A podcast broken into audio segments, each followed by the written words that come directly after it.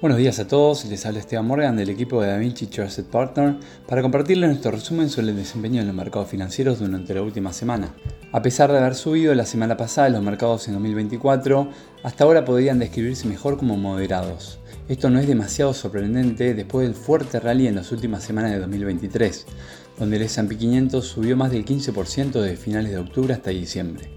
Por lo tanto, Algún periodo de consolidación o incluso una corrección sería un ajuste natural incluso saludable para los mercados financieros. Sin embargo, con el S&P 500 subiendo alrededor de 1,2% en la semana, acumulando un 0,2% en lo que va del año, incluso la corrección ha sido suave y no particularmente llamativa para la mayoría de los inversores.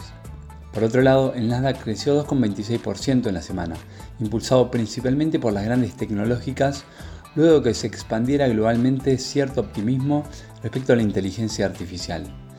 Por último, se encuentra el Dow Jones, que también creció, pero en menor magnitud, cerrando la semana 0,72% arriba. Al comienzo de la semana, luego del feriado del lunes, el gobernador de la Reserva Federal, Christopher Waller, dijo que espera que la Fed reduzca las tasas este año, pero enfatizó que no hay necesidad de que el Banco Central reduzca las tasas rápidamente, ya que la economía se mantiene en buena forma.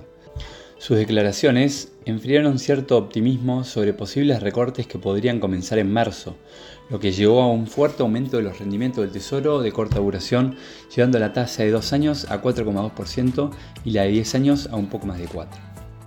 Los rendimientos de los bonos del Tesoro de Estados Unidos continuaron aumentando el miércoles, alcanzando su nivel más alto de este año, después de que la publicación de las ventas minoristas en Estados Unidos mostrara un aumento del 0,6% en el mes de diciembre, superando las expectativas del 0,4%.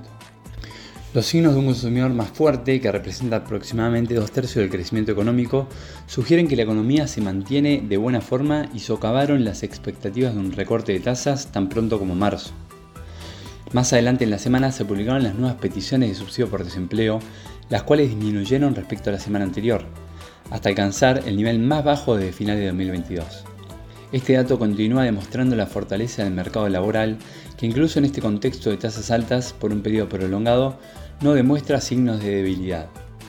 El cierre del viernes confirmó que el S&P 500 ha estado en un mercado alcista desde que cerró su punto más bajo el 12 de octubre de 2022, según la medida que también establece esa fecha como el final del mercado bajista. Desde ese punto, el índice creció un 25% para volver a alcanzar niveles no antes alcanzados. Esta confirmación de tendencia es una muy buena señal para los inversores en un inicio de año movido para los mercados. Por su parte, en Europa, la presidenta del BCE, Christine Lagarde, señaló que era probable que las tasas de interés se recortaran en verano, no en primavera, como el mercado parecía estar convencido. Sumada a esto, la inflación de Alemania publicada más temprano el martes creció a 3,7% anual, desde los 3,2% que había registrado en noviembre, demostrando las dificultades que está teniendo la autoridad monetaria para controlar la suba de precios y reforzando la tendencia de moderación respecto a las expectativas de recorte temprano de la tasa.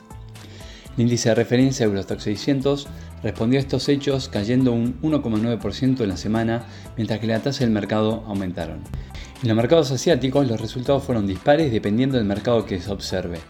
En Japón, debido a la debilidad del yen, que impulsó un sólido desempeño de los exportadores, los mercados de valores subieron durante la semana.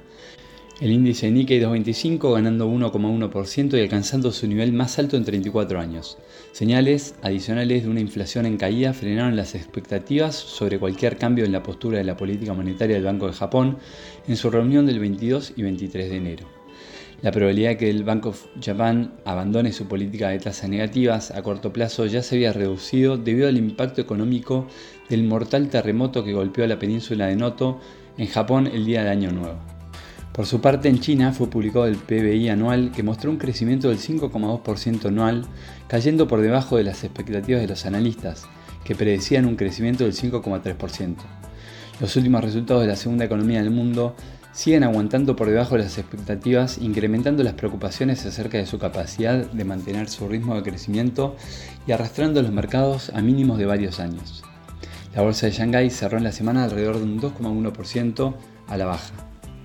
En el plano de los commodities, los precios de petróleo subían durante la semana, ya que los inversores evaluaron el impacto de las tensiones en el Medio Oriente.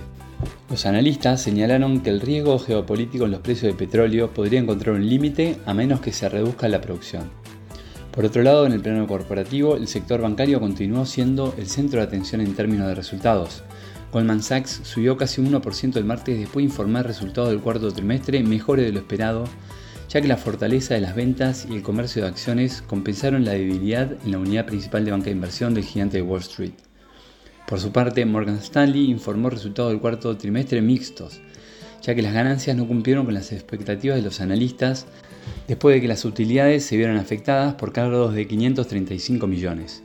Sus acciones cayeron casi un 4,9% en la semana.